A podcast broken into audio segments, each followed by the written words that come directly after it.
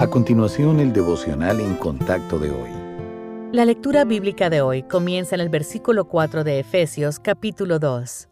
Pero Dios, que es rico en misericordia, por su gran amor con que nos amó, aun estando nosotros muertos en pecados, nos dio vida juntamente con Cristo, por gracia sois salvos, y juntamente con Él nos resucitó y asimismo nos hizo sentar en los lugares celestiales con Cristo Jesús para mostrar en los siglos venideros las abundantes riquezas de su gracia en su bondad para con nosotros en Cristo Jesús. Porque por gracia sois salvos por medio de la fe, y esto no de vosotros, pues es don de Dios, no por obras para que nadie se gloríe, porque somos hechura suya, creados en Cristo Jesús para buenas obras, las cuales Dios preparó de antemano para que anduviésemos en ellas. Muchas personas creen que hacer buenas obras les ayuda a estar bien con el Señor, pero el único pago por el pecado que puede satisfacer la justicia divina es la muerte. Por eso Dios envió a su Hijo a morir en nuestro lugar. La muerte de Cristo satisfizo la justicia de Dios y nos dio vida nueva.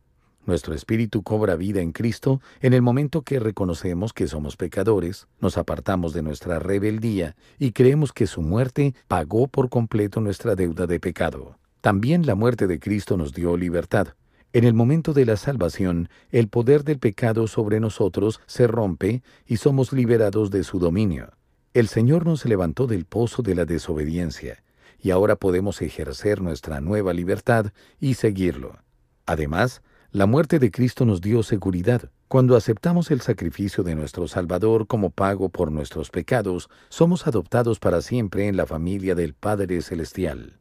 Nuestro estado cambia al instante. Antes éramos objetos de ira, ahora somos hijos de Dios. Y un día nos sentaremos en el reino celestial con Cristo para disfrutar de la vida eterna.